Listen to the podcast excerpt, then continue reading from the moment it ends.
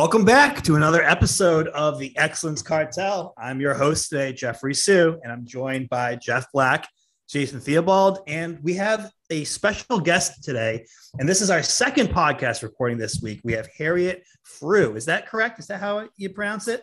That's correct. And, and she is from the U K, from the other side of the pond here, and she is an eating, eating disorder therapist.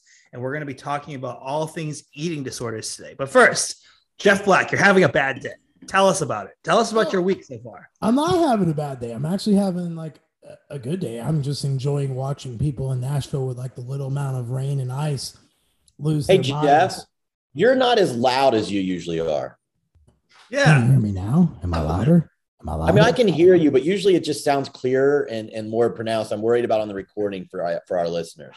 Is anything different? Well, I'm sorry, mic? guys. If my voice sucks, I apologize in advance. No, it's not your you voice. I just feel like something's not. That's all right. I just wanted what? to see if you could fix something. Maybe it's your ears, Jason. Maybe you're getting old. And we just can't hear you. We know Jason's getting old. The beard gets grayer every day. All right. Well, anyway, my last seven days have been easy. We already had the podcast. We already talked about it with the P E C, but right now, you guys are gonna love the ticket I'm assembling for the P E C six. Yes, it's gonna be super cool. We have Aaron Crawford confirmed, we have Jamie Pender confirmed, and we have Chantel Chanel confirmed. Um, and John Jewett just gave me his confirmation as well. So we got four awesome. out of seven on the list moving. Awesome. Um, but otherwise, I'm working dude, on my contacts. I have huh? I, I have messages out uh, for my contacts. Well, I'll let you know as soon as I get a response. I think I lost my mic on this, so I'm going to turn it over. I apologize here. Normally, I'm not this like incompetent for those listening, but there's something going on with my mic. So with that being said, I'll let you guys pass it over to another Jason. one real quick. Yeah, Jason, go ahead.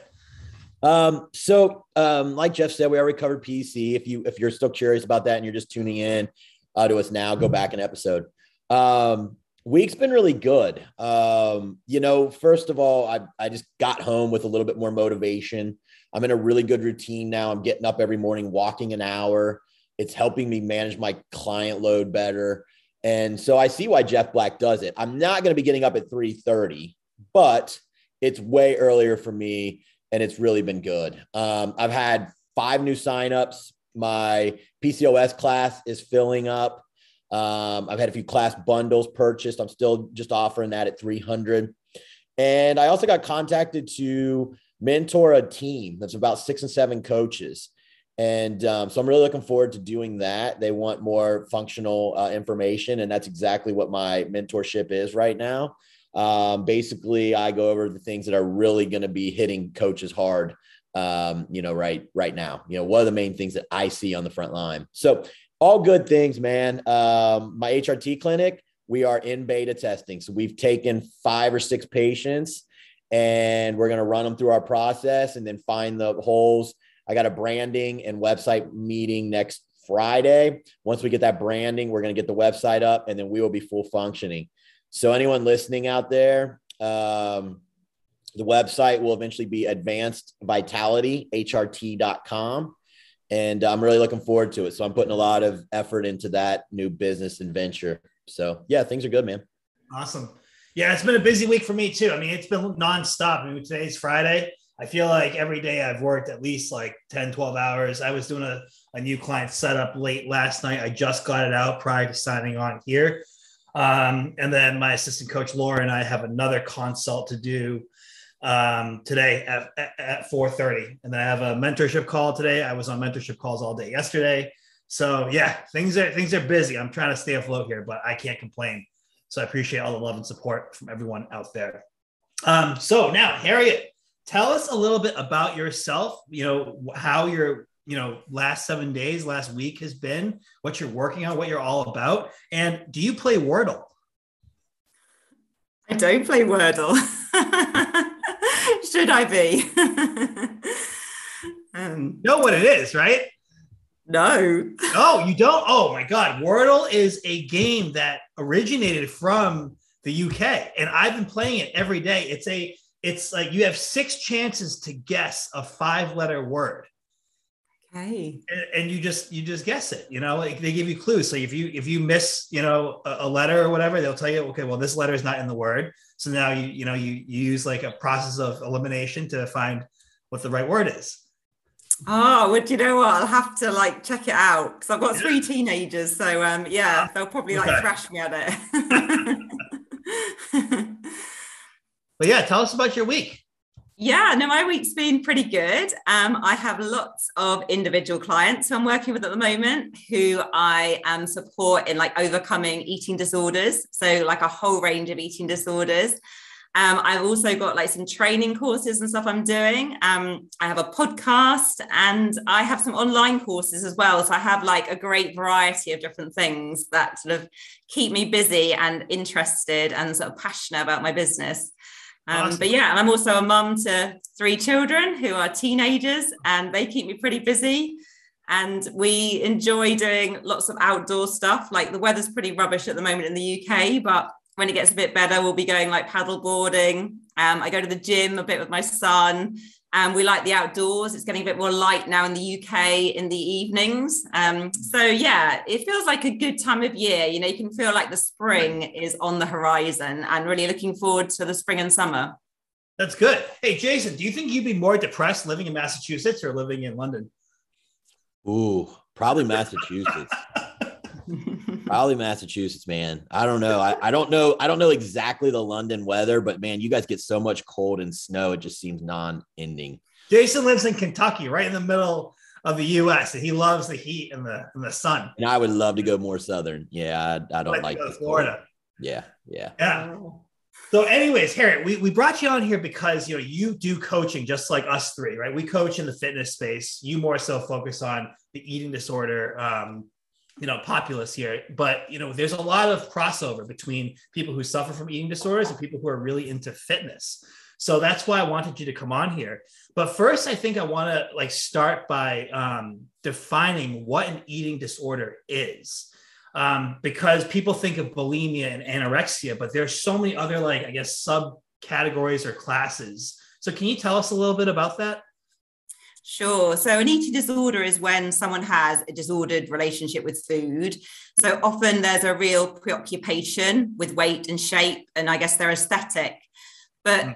underneath an eating disorder, like it appears to be all about food, but really it's a lot about feelings and dealing with problems in life.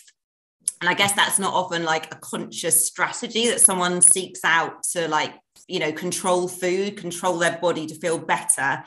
But an eating disorder can be a way to sort of numb or dissociate from difficult feelings, boost self-worth, sort of cope when you're going through quite a tricky time. Mm-hmm. Um, and I guess most people, when they think of an eating disorder, they often think of like anorexia nervosa, where you think about sort of young girls who are emaciated and, um, you know, very, very thin. But actually sort of eighty-five percent of people with eating disorders are actually normal weight or overweight. Um, it's only a very small percentage are underweight. So many eating disorders are hidden. Mm. And, um, you know, and, and I think often as well, you know, obviously there's anorexia nervosa. I can talk a bit more about these in a minute if you'd like me to. Bulimia, binge eating disorder. But also a lot of people fall into the sort of the other category, which is um, O S F E D, other, other specified eating and feeding disorder. You know, that memorable name, but that's where you kind of don't fit neatly into a category, but you maybe experience disordered eating symptoms. So mm. many people will fall into that category and, um, you know, really be struggling with food, but might not recognize they have an eating disorder because they'll think, well, I don't have anorexia. I'm not a young teenage girl. That's not me. Mm-hmm. Yeah. I, I guess my next question, unless the guys have any, to, do you guys have any questions at this point so well, far? I do based on the definition, but I think we want to dig a little deeper oh, yeah. before I bring up, bring it up. You know what I mean? Yep. So like, I'll let you go with like your next few like intro questions. So we get a base and then we, I'll, I'll, I'll be involved. Awesome. Okay. I think I'm thinking what you're thinking too, Jason.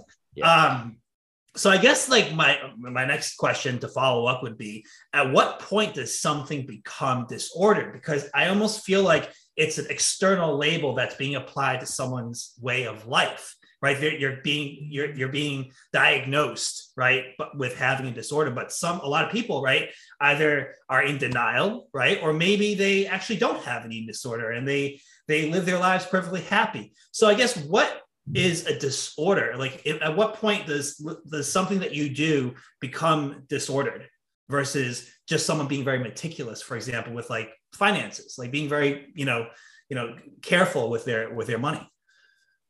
Sure. I mean, I guess it's when it becomes like compulsive or a preoccupation and starts to interfere with normal aspects of your life. So, for example, I guess if someone's getting up in the morning and, I don't know, doing lots of body checking, weighing themselves, and I guess not that there's anything wrong with those behaviours per se, but if that's then really impacting their self-worth, maybe it's then meaning that they're not eating properly throughout the day, they're restricting. Maybe, again, they're falling into patterns such as binge eating or purging or like hours of over-exercise. So obviously those behaviours are quite disordered. They are sort of going into a realm where it's actually quite un- unhealthy for the body, mentally and physically. Um, so I guess, you know, it's, it's quite difficult, I think, to say exactly where the line is sometimes. And it's often about how someone is approaching something mentally rather than sometimes the behaviour itself. Understood. Yeah, because I'm thinking now a lot about bodybuilding, and I don't know how familiar you are about bodybuilding and what goes into it, but it sounds like a lot of what you just said is what us three and a lot of our clients do on a daily basis. And I don't know what my question was going to be. You know? Chomping at the bit here. So Jason, why don't you follow up with whatever you have in mind? Well, I guess so. Like, we're listening to the definition. Um, I, I mean, I think I would fall under that. Like, but I don't, you know, but I don't have a problem going out to eat and straying from my diet. Like, I don't feel like it infects me in a negative manner. So like, I don't know where like the line is, but I'm obviously like, you know, I'm, I'm, I'm worried about aesthetics. I've been eating a certain way since I'm eighteen. Um, so I, I, where does that line kind of draw? Is it to the point where it starts to affect your life, and that's when it's really an issue?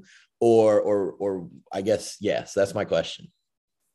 Yeah. I mean, I guess it's, it's kind of when it's really impacting your mental health, isn't yeah. it? Like if, yeah. say for example, I mean, I guess there is a fine line with this, but say for example, if you, if it was preventing you having good, healthy relationships, uh, yep. if you were, you know, if you were like exercising to the point that other, you know, perhaps it feels a bit obsessive, or you would feel very anxious about missing a session, you know, you would perhaps prioritize that above other aspects of your life.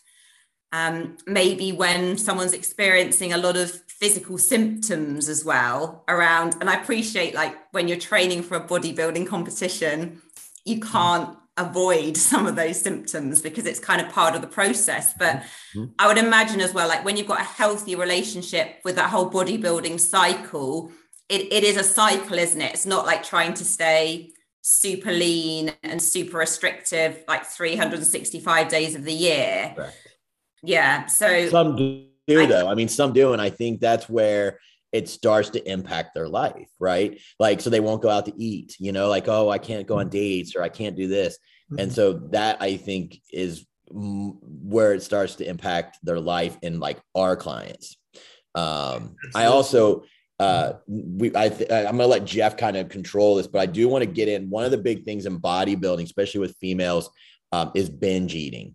And, you know, I want to kind of pick your brain on that in a minute, but Jeff, I don't want to shoot, you know, jump the gun on anything. Oh no, that's fine. I think that's a very, very important topic that we got, we want to. Okay. Cover. So then, Harriet, in bodybuilding, you know, you go through this sixteen week prep. And when I say bodybuilding, I mean bikini, figure. I mean, all of us, you know, it's all bodybuilding. So you go through this sixteen week prep, everything's weighed, everything's controlled. You've got to know how many calories are in. You're doing a ton of cardio. And what happens to a lot of people after, it happens to men, but we see it more in females. Um, you, because of all the restriction afterwards, there's a really tough time with binge eating. So, you know, they'll try to get back on a good plan, and then the floodgates will open, and, you know, it's a day or two of just, oh my gosh, any type of food you could think of.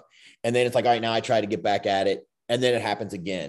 And this is one of those patterns that really plague, like I said, more women than men. It's it's weird because when men do it, it's like, ha ha, I just put down, you know, five thousand calories, I'm up five pounds, and, and they really don't care. And then eventually it seems to work out. But women, obviously, it affects them way more mentally because the scale's bouncing up and down, and it, it seems to perpetuate itself. So that's kind of what we see in our industry, and our listeners will be able to resonate with some of the things that maybe you can pass on. Like, like, why is that happening? How do you, how do you get out of that without, obviously, you know, you're not talking to them, but just some general tidbits. Sure. Well, I guess, um, you know, we know from the Minnesota starvation study, I don't know, is, is that a study that you're familiar with? I am. Yep. Yeah. So I, I guess just as a recap a bit on that, you know, we know when a human being is sort of has their calories restricted, binge eating is something that is almost an inevitable outcome, you know, at least in the shorter term. And, and I think that's not necessarily, you know, people will binge eat, not if they have an eating disorder, but just from the human body being so restricted. So I guess it's really tricky, isn't it? Because it's probably a bit difficult to avoid that completely, because of it is just, as human beings, we are built for survival. Um, and, you know, our bodies will do anything they can to replenish that deficit of calories. Um, and, um, you know, they're sort of screaming out for food, I guess, after a competition. But I guess perhaps the difference is, like you're sort of saying, the difference in perhaps how females and males might interpret that. Um, I guess if, for, for perhaps women, you know, and again, generalizing, there can be more of an emotional reaction to that as well, because if you feel that you've been very, very disciplined and on the plan, et cetera, having a binge feels like a complete loss of control, a complete blowout, a complete failure, kind of all that. Yeah, yeah. So I guess that, yeah, that really kind of sets people back. So, I mean, I think one of the things when I'm working with anyone with binge eating, you know, what we'll do is, I'm sure you kind of do with people, it's like getting into like a regular eating pattern, making sure you're including all the food groups, making sure you're eating enough protein, enough slow release carbohydrates, and, and really getting into that like regular eating pattern of eating like every kind of two or three hours. So your body knows that it's going to be getting food. So then you can't necessarily prevent the binges completely if you've been in a period of starvation, but, you know, you're going to help yourself, aren't you? Because if, if you just try and keep restricting, you're going to have like massive binges. So I guess it's almost like really taking that on board, like the regular eating bit is, it's quite unsexy in a way, and it's really hard after you've been so lean, but that's kind of what you need to do to get your body back into a better place. And I guess the second thing is then as well, how you deal with it emotionally, and, um, you know, to be a bit kind of kinder, be a bit more kind of compassionate to yourself. Because if you're kind of coming in and saying, oh my God, I've blown it, I've failed, I'm completely off the plan, you get into those like self-sabotage, self-punishing cycles, which then lead you to perhaps restrict more again, and then you binge again. And it's just like this horrible cycle that's really hard to exit from. Yeah. Yeah. So I think if I was going to summarize that, you know, for our listeners, it's like, um, number one, you have to have self-forgiveness. It might happen. Number two, I think as coaches who are listening out there, there's a, there's a thing in our, in our industry, Harriet, where people will slowly add food post-show to try to keep someone leaner. And I'm a big proponent of just getting the calories up to a nice area where they're not so hungry. And I think that's what you're saying. You know, you get that healthy food and, you know, well, well-placed meals, but get to that point where, you know, the starvation signals can kind of start backing down. So I, I think if, you know, if I summarize that long, wrong, let me know. But I think for our listeners, that's kind of the takeaway points there. Mm. Yeah, no, correct. Yeah. Like, um, you know, with what Jason just said, you know, getting the body fat levels back up, especially, is very important for women to get, you know, the hormones working again. And I think, you know, until you get to that level of body fat that's required, the body's going to keep sending these signals. Leptin and ghrelin is going to be yeah. off, the hunger hormones, and you're going to have these binges. The other thing is, um, you know, serotonin depletion, and, you know, finding things to do and keeping busy post-show, because the, the contest prep Um, journey can be such a, a narrowly focused tunnel that you block off, you know, family, friends, hobbies, activities, and all that stuff, and you stop socializing. And I think integrating that as quickly as possible, as you increase food as quickly as possible, will help with the mental and emotional side as well. So those two, I think, are, are key um, to to kind of prevent or or hedge the risk of um, binge eating post-show. Yeah. Yeah. It sounds like you've almost got to be anticipating, like, as part of the process of preparing for the show, it sounds like it's almost helpful to psychologically be thinking about how you're going to be managing afterwards, almost as part of the process. Yes. So I guess if you're mentally geared up for it, like, you know, actually, I need to get my body up to a healthier weight again. I need to be eating regularly. I need to be doing these things. I need to be a bit, showing myself a bit of kindness, et cetera. Absolutely. In a way, then you can, you're going to kind of be more expecting, aren't you, the challenges that are coming, rather than holding on to this like fantasy maybe of like, I'm going to stay super lean, which exactly is quite unrealistic. Not going to happen. Yeah, the post-show period should almost be treated as part of contest prep. So you go from normal to shredded to the recovery period to normal again. That middle one hundred percent part should all be prep, and, and a coach should not drop a client. I've heard horror stories where once the client steps off stage, the coach yep. just doesn't respond anymore. Just appears, oh, your, yep. your, your plan's over, see ya. And, and then they gain like thirty pounds, and then they, they get, they, um, you know, most likely fall into some sort of disordered pattern. Um, so that leads me to my next question. Why do people fall into eating disorders to begin with? Like, what have you seen as, you know, common drivers for that? Like bad childhood, like abuse, like what, what goes on? Like what makes people do this? Yeah, well, I mean, I think it's complex, a whole mix of things. Obviously, some people have experienced trauma and abuse. More commonly, actually, it's just perhaps people sometimes have come from quite loving families, but for whatever reason, they've got like low self-esteem. They haven't got healthy coping strategies, maybe for dealing with their emotions. And then I think if you don't feel really good about yourself, it's very seductive to like change your body, I guess, to gain approval and validation. So it can be sort of like, it, you know, a road someone goes down initially, almost in a kind of positive way. You know, they feel like, I'm going to lose weight, I'm going to look better. They kind of get this external validation, but then they get caught into negative cycles. Because I think anyone who is quite self-critical, anyone who has low self-esteem, anyone who doesn't have good emotional management strategies, if they start dieting, um, they're much more vulnerable to slipping into disordered eating.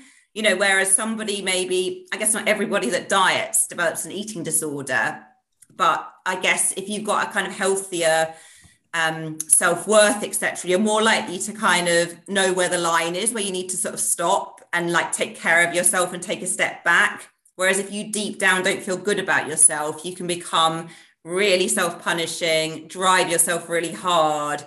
And I guess the eating disorder, you know, ultimately it's a coping strategy. You know, if you're thinking about food all the time, it's a way to distract from difficult emotions. So if you've experienced bullying, bereavement, a trauma or something, focusing on food is a way to kind of escape from that. And I think no one wakes up one day and thinks, right, I'm going to focus on food to escape my trauma. But it's kind of an unconscious coping strategy that kind of works quite well. And um, I guess as well, if you've got very low self-worth, but then you develop this identity of being this person from the outside who like is really healthy with their food, does loads of fitness or something, you get a lot of approval and validation for that. And not that there's anything wrong with that, but if you are relying so much on that as your core self-worth, you're really, really vulnerable, because it's um it's quite fragile, isn't it? One day you might get a lot of compliments, one day you might not at all. Um, so yeah, I guess those are the kind of main things. And I think the tricky thing as well is sometimes if someone's had an eating disorder for a while, it kind of can become a bit of an identity. And particularly perhaps as well in the fitness world, where if you are seen as the really fit, lean one, and you get a lot of validation from that, it's really hard to be open and honest maybe about eating disorder struggles that are going on beneath the surface. And particularly when people around you are really validating what you're doing, you can start to think, actually, there's nothing wrong with me. Mm. Um, so, sorry, I think I've gone off a bit of a tangent there, but oh, hopefully you'll ask oh, the question.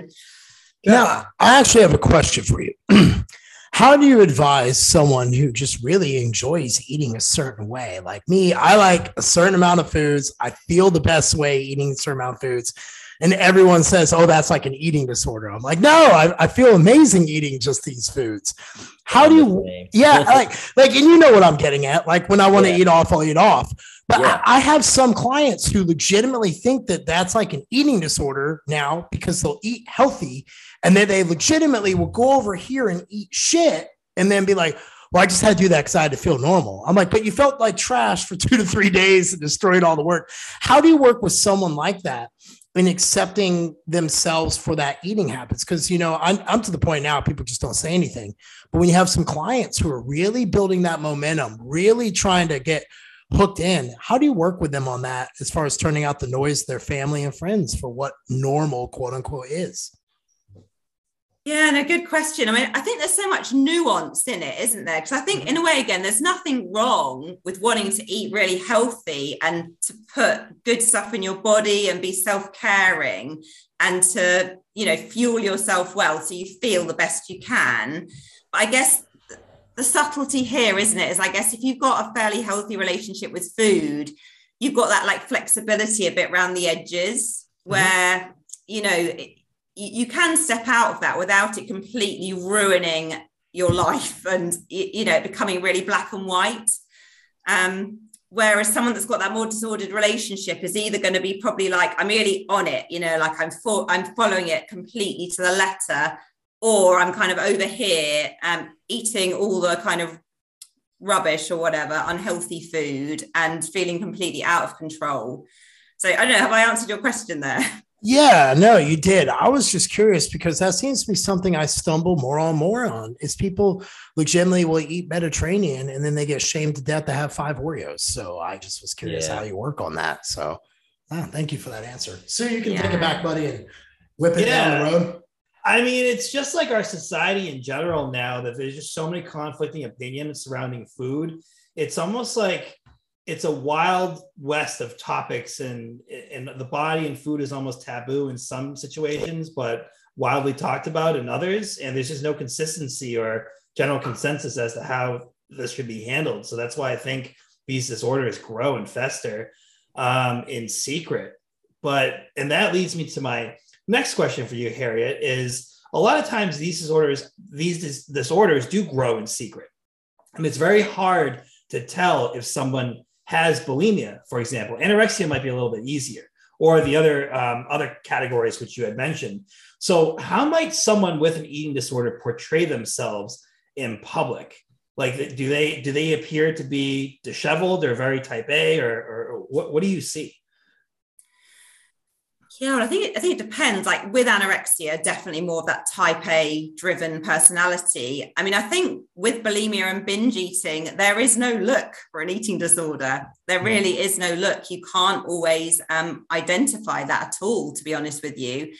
I mean, I think it's quite common, particularly say with bulimia, that people are very good at presenting an outwardly coping and persona to the world, you know, and I'm not saying that they're doing that in a lying or manipulative way. It's kind of a survival strategy. You know, they often, someone with bulimia often struggles with things like people pleasing, um, you know, perhaps issues around their identity, like having their own voice and being able to set boundaries with people. So outwardly, someone with bulimia might appear like kind of really happy and positive and helpful and engaged with people. And then the eating disorder very much becomes the way of dealing with the negative feelings that they don't show to people. So it's almost like binging and purging can be a way of expressing and sort of getting rid of like that anger or anxiety or sadness, which inevitably are going to come up in life relationships. But that's all very much behind closed doors. And um, and then I think people can feel they're leading a double life because they've kind of got this outward kind of coping persona. And then behind closed doors, there's all this shame and secrecy. And um, and it's very hard, isn't it, I think, as well, to talk to people generally about having bulimic behaviour. It's not something that the general public respond to probably, probably very compassionately and with a lot of understanding unless they have perhaps experienced it themselves or, or know about it. Yeah. Go ahead, Jason. You had okay. a question. So I want to I want to give some help here for coaches a bit. Now, we, you know, preach on this podcast, and I think most coaches know, like, this is beyond our scope. Like, we always say, you know, if you if you identify something like this, help your client get a therapist. But what can what kind of support? Because I have clients that either were anorexic or are actually battling it, and they have a therapist. But what kind of support and what things are good to say and what things are maybe not the right things to say in someone who's battling uh, anorexia? Sure. So as a coach or a carer, family member, whatever, yeah. I guess it's always good to approach it like, you know, with warmth, sensitivity, acceptance, because mm-hmm. someone with an eating disorder is usually really in two minds about change. So if you kind of come in being quite directive, um, they might be very defensive about that. They might not open up to you. Um, so I, I guess it's like testing the water a bit and just perhaps saying, like, you know, I noticed that you're experiencing quite a lot of distress about your body, maybe after this competition, or, you know, I'm wondering if you're struggling a bit with your eating, you know, so asking those like sort of open questions, I guess, and then seeing if um, the client will will open up a bit more, maybe, you know, reveal a bit of vulnerability. So one thing that I do, and you tell me if this is actually not good, I'll set goals that are pretty easy to win, like a gallon of water. And I'll say, all right, let's try to get, you know, they might have a higher, you know, amount of calories I want them to hit. Let's try to hit that at least two times a week. And then as they start hitting those things, I'll say, okay, let's do it three times. Let's do it four. And they're in the background working with their therapist on the emotional stuff. It, are goals like that good, or are goals like that not a good way to approach it? Yeah, and no, I think goals are helpful. Okay. And, and I guess the really important thing with someone with an eating disorder is just to make sure, I think people generally, I'm generalizing here with eating disorders, mm-hmm. are quite people pleasing. So mm-hmm. they will tell you what they want you to hear, and, you know, they'll want to please you, they'll want to sure. kind of do the right thing. So I guess it's just really making sure that your client is genuinely on board with that goal, and you're not getting into like cycles where you're kind of setting expectations, even if they're like kind of realistic and baby steps, and then the person's kind of going away and not really doing it, but mm-hmm. you know, and then sort of perpetuating the sort of shame cycle, I so guess. The shame cycle, the failure cycle. So I try to move in very small baby steps, um, and I only do this if I know they're with a therapist. Otherwise, I'm like, you got to get a therapist first. Um, but I, I have a few situations like that, and um, I have been involved in helping people out of eating disorders uh, in the past with, uh, in conjunction of of therapy. And, and honestly, when I was younger, I didn't really know to do the therapy. So I did take a few on that I just helped myself. But now I'm like, all right, we need a therapist involved. Um, but that's helpful. Thanks. Yeah. Jeff, did you have a question? Oh, we can't, we can't hear you. No, I don't. I'm just enjoying what she's, yeah, I just enjoy what she says, because I'm a lot like uh, what Jason said. I'll help the best I can, but I still think that it's beyond my scope, and you got to set those people up for success. You do the health and fitness stuff you know how to do, and then the stuff beyond that's the mental scope where right. she's the professional. Yeah. Yeah. I agree. Yeah. So Harriet, what, how do you, how do you actually coach and counsel your, your patients? Like, where do you start when you get somebody who comes to you and is willing to take the first steps to getting better? How do you walk them through recovery? So firstly, I guess it's like looking at, you know, back at their childhood, their story, things that have impacted them, because of, there will be a lot of things that have impacted their self-worth, you know, their relationship with food, depending on how that was kind of played out at home, and different life events that may have happened, you know, through their childhood and teenage years. So I guess, first of all, you're trying to like help them have a psychological understanding a bit of why they are doing what they're doing, why they experience life as they do. Um, you then as well work a lot on their motivation for change, because someone with an eating disorder is often really ambivalent about change. So on the one hand, they might come to you saying, you know, I hate this eating disorder, I hate binging, I hate purging. However, I don't want to put on weight. You know, I'm really, really scared of change. So you work a lot with them with their ambivalence, helping them like really explore the pros and cons of change, looking at their values, looking at the bigger picture, you know, helping them to really get on board. Because obviously, as a coach, with the best will in the world, I can't force someone to change. They've got to step into that place themselves. Absolutely. Um, and then and then it's just a mixture of things, really, like, you know, helping them with their like regular eating, establishing like a, a healthier eating pattern, um, dealing like with hunger, fullness cues, working a lot on body image. You know, a lot of people have like a lot of issues around their body image, working on self-esteem, and then working on all these other sort of psychological issues I've talked about briefly, like, you know, people pleasing, finding your voice, assertiveness uh-huh. skills. You know, the kind of whole package, really, relationships, um, because it's just remembering, like, it, it is about food, but it's much more about feelings. And if someone has a very strong need to control things very strictly in their life, whether that be food, their body, or something else, it's really likely that other areas of their life feel very out of control. Um, so it's helping them, again, I guess, to take back control, to sort of feel empowered. And, um, you know, and they still might want to train or, um, you know, manage their food to some extent, but it's kind of diluting that much down into a much healthier place.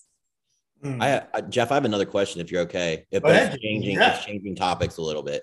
Mm-hmm. Good. Um, Harriet, another one I see a lot in our in our demographic, in our industry, is people will binge and then they will literally go home and do an hour or two of cardio. And they get caught in this situation where, well, if I eat bad, I can just burn it off with, uh, I'll kill myself into doing this, you know? And like how, what, that's a tough one to coach through, but I've, we've all experienced it. I know a lot of coaches out there experienced it. Um, I guess, you know, how do we, how do we coach around that? Because I mean, I get it. Like, it's like, okay, I screwed up. I'm going to go burn a bunch of calories. But at the end of the day, I don't think it really works that way. And, you know, they end up still with body image issues because the weight piles on. How do we, how, how do you, have you, have you encountered that? And then what is going on there? Like, just give us kind of the underlying and, and, and go from there. Yeah. I mean, I guess, you know, masses of overexercise in a way is a what you'd almost call atypical bulimia nervosa. So more typically with bulimia, people use self-induced vomiting, laxatives, but overexercise, if you're doing it for hours, and particularly in relation to a binge, that is just another form of purging, really. Okay. So, I mean, I guess it's kind of helping people to understand that cycle that they're in. Because the yeah. trouble is, you know, if you're doing loads of exercise again, you're really vulnerable, aren't you, to like binging again, and you know.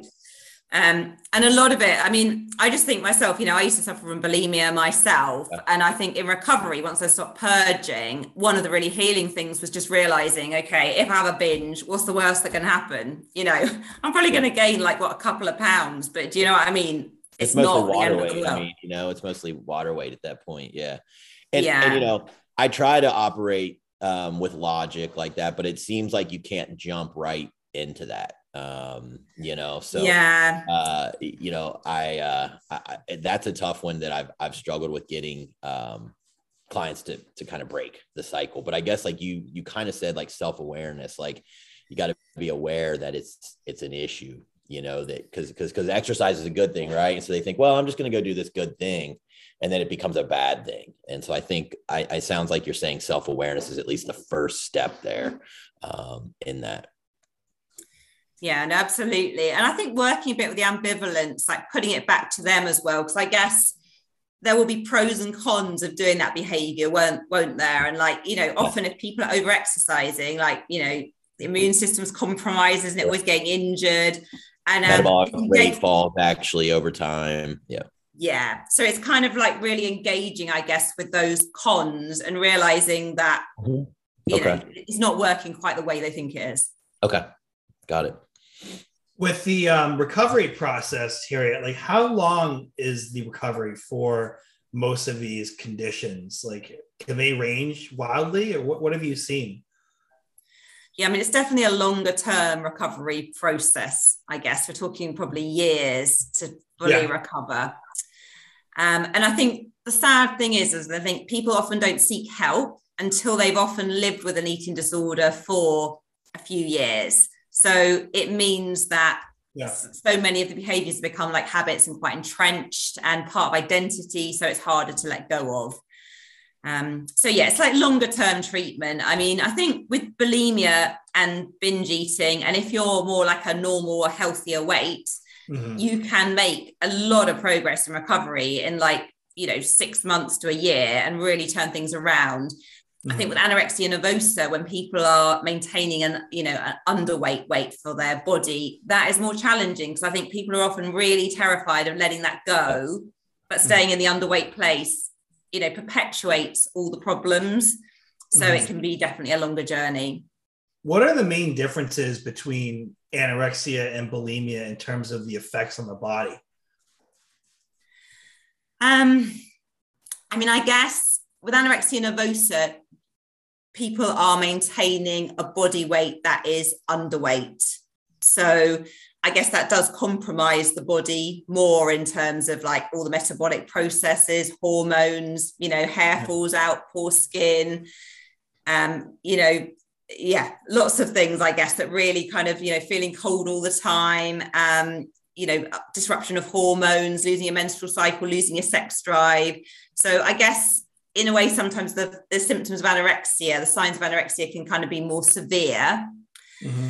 But, and then with bulimia, I guess people are more often normal weight or overweight. So they are, they may be still experiencing some starvation symptoms because they're in cycles of restriction between the binges. But the main impact, I guess, of like, you know, with binging and purging is like, particularly with purging a lot, you know, your teeth are going to be really affected. It can really disrupt really? your electrolytes, your potassium and sodium. Um, so, you know, you could even give yourself a heart attack in like very, it's very, very rare, but in severe cases. So um, I guess that's a distinction more between with anorexia, it's because you're more underweight, bulimia, you're probably more likely to be normal weight. So slightly different um, symptoms there. Yeah. Jeffrey, you look like you're about to ask a question. Yeah, no, I really wanted her to elaborate on the teeth one, because we know that like gut health has something to do with periodontitis, you know, and all the other stuff. But I wanted to get about the teeth. Could you elaborate on that a little bit more? Because I was just intrigued by that.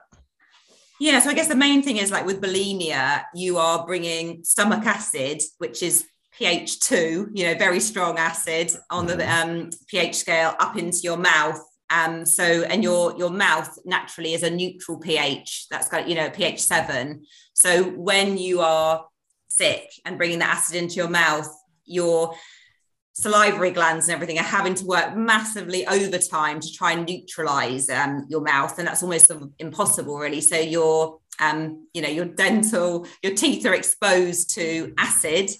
And it's going to do a lot of damage because, um, you know, acid in the stomach is pretty hardcore, really. pH two is pretty strong. Yeah, so th- that could lead to um, what's similar to leaky gut or intestinal permeability, where you're wearing down on the enamel and the teeth and the gums and allowing food particles from these binges to then enter um, your, your circulation, really. Um, I think that's similar to intestinal permeability and the cytokine storm, which can be triggered by that, which can exacerbate um, autoimmune diseases like uh, like Hashimoto's or psoriasis or something like that.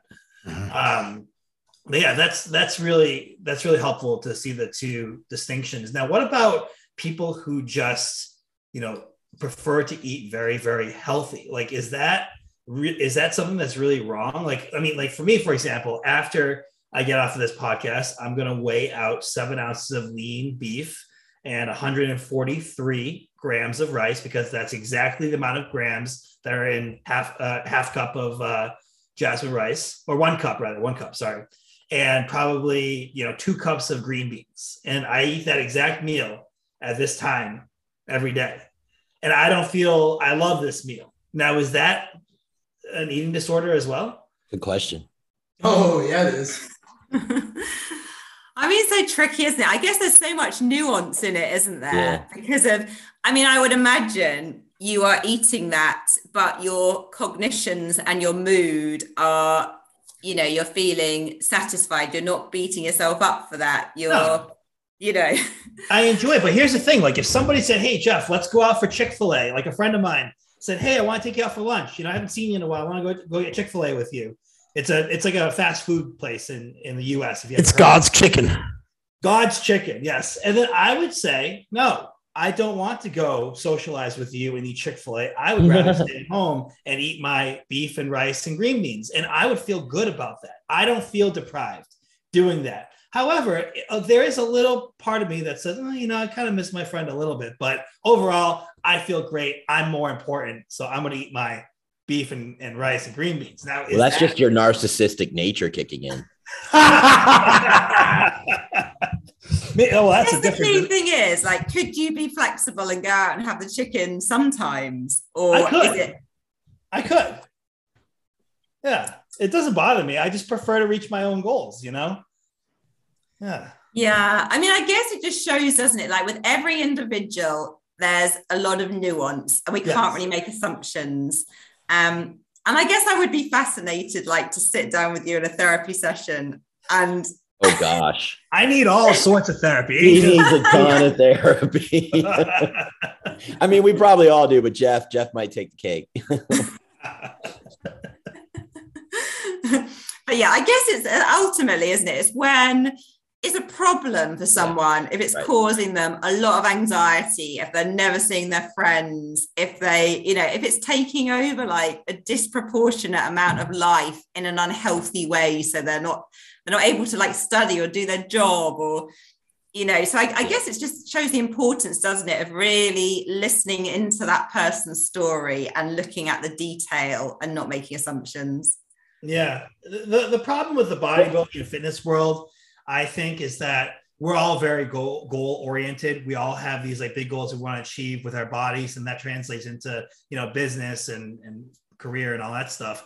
And it's very easy to, you know, push aside social events and food and all that stuff and say, no, I'm focusing on my prep, or I'm focusing on this and that, mm-hmm. almost as like a defense mechanism or an excuse or whatever. So that's where the lines get really blurred. And it takes a lot of introspection to realize what you're really doing. Like, are you really working hard, or are you really just trying to escape from situations that would make you feel anxious and uncomfortable? Mm, yeah, I think it's a great point, isn't it? And it shows the importance, I guess, for all of us just to be regularly questioning why we're doing things, and to check that we are leading our life genuinely in line with our values and what's most important, and yeah. not getting, you know, a bit sucked down different avenues and, um, yeah, for the wrong reasons. Yep. Yeah. You guys have anything else? I think I'm good. Yeah. No, I think I'm really good. I'll, I'll be honest. I think that we covered the biggest thing ever, which is, you can see by this episode that it's outside our scope, and we should be helping people get to someone like Harriet and be yeah. people who, you know, like understand where they're at, because coaches have one good skill, just like therapists do. We're really good listeners because we've been through it ourselves and have dealt with lots of people who've been through it.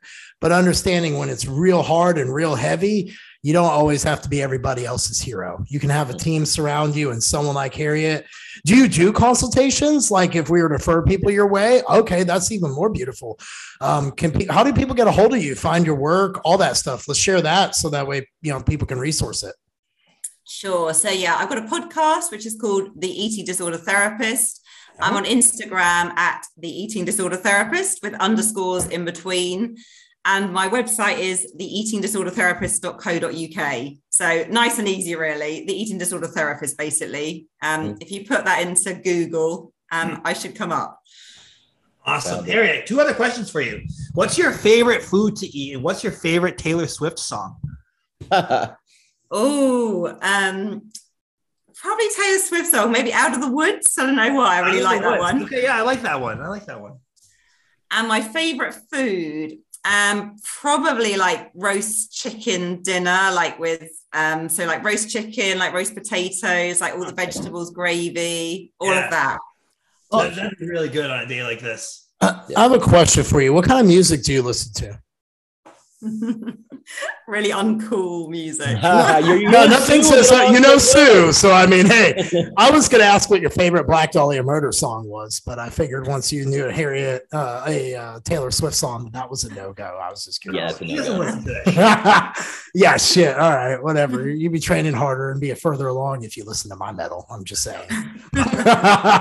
Hey, Harriet, I do have one question. If you could impart one piece of advice to someone who is questioning whether or not they maybe have an eating disorder, mm. where should they start? And, you know, um, to kind of be able to flesh this out for themselves so they know where to go for help.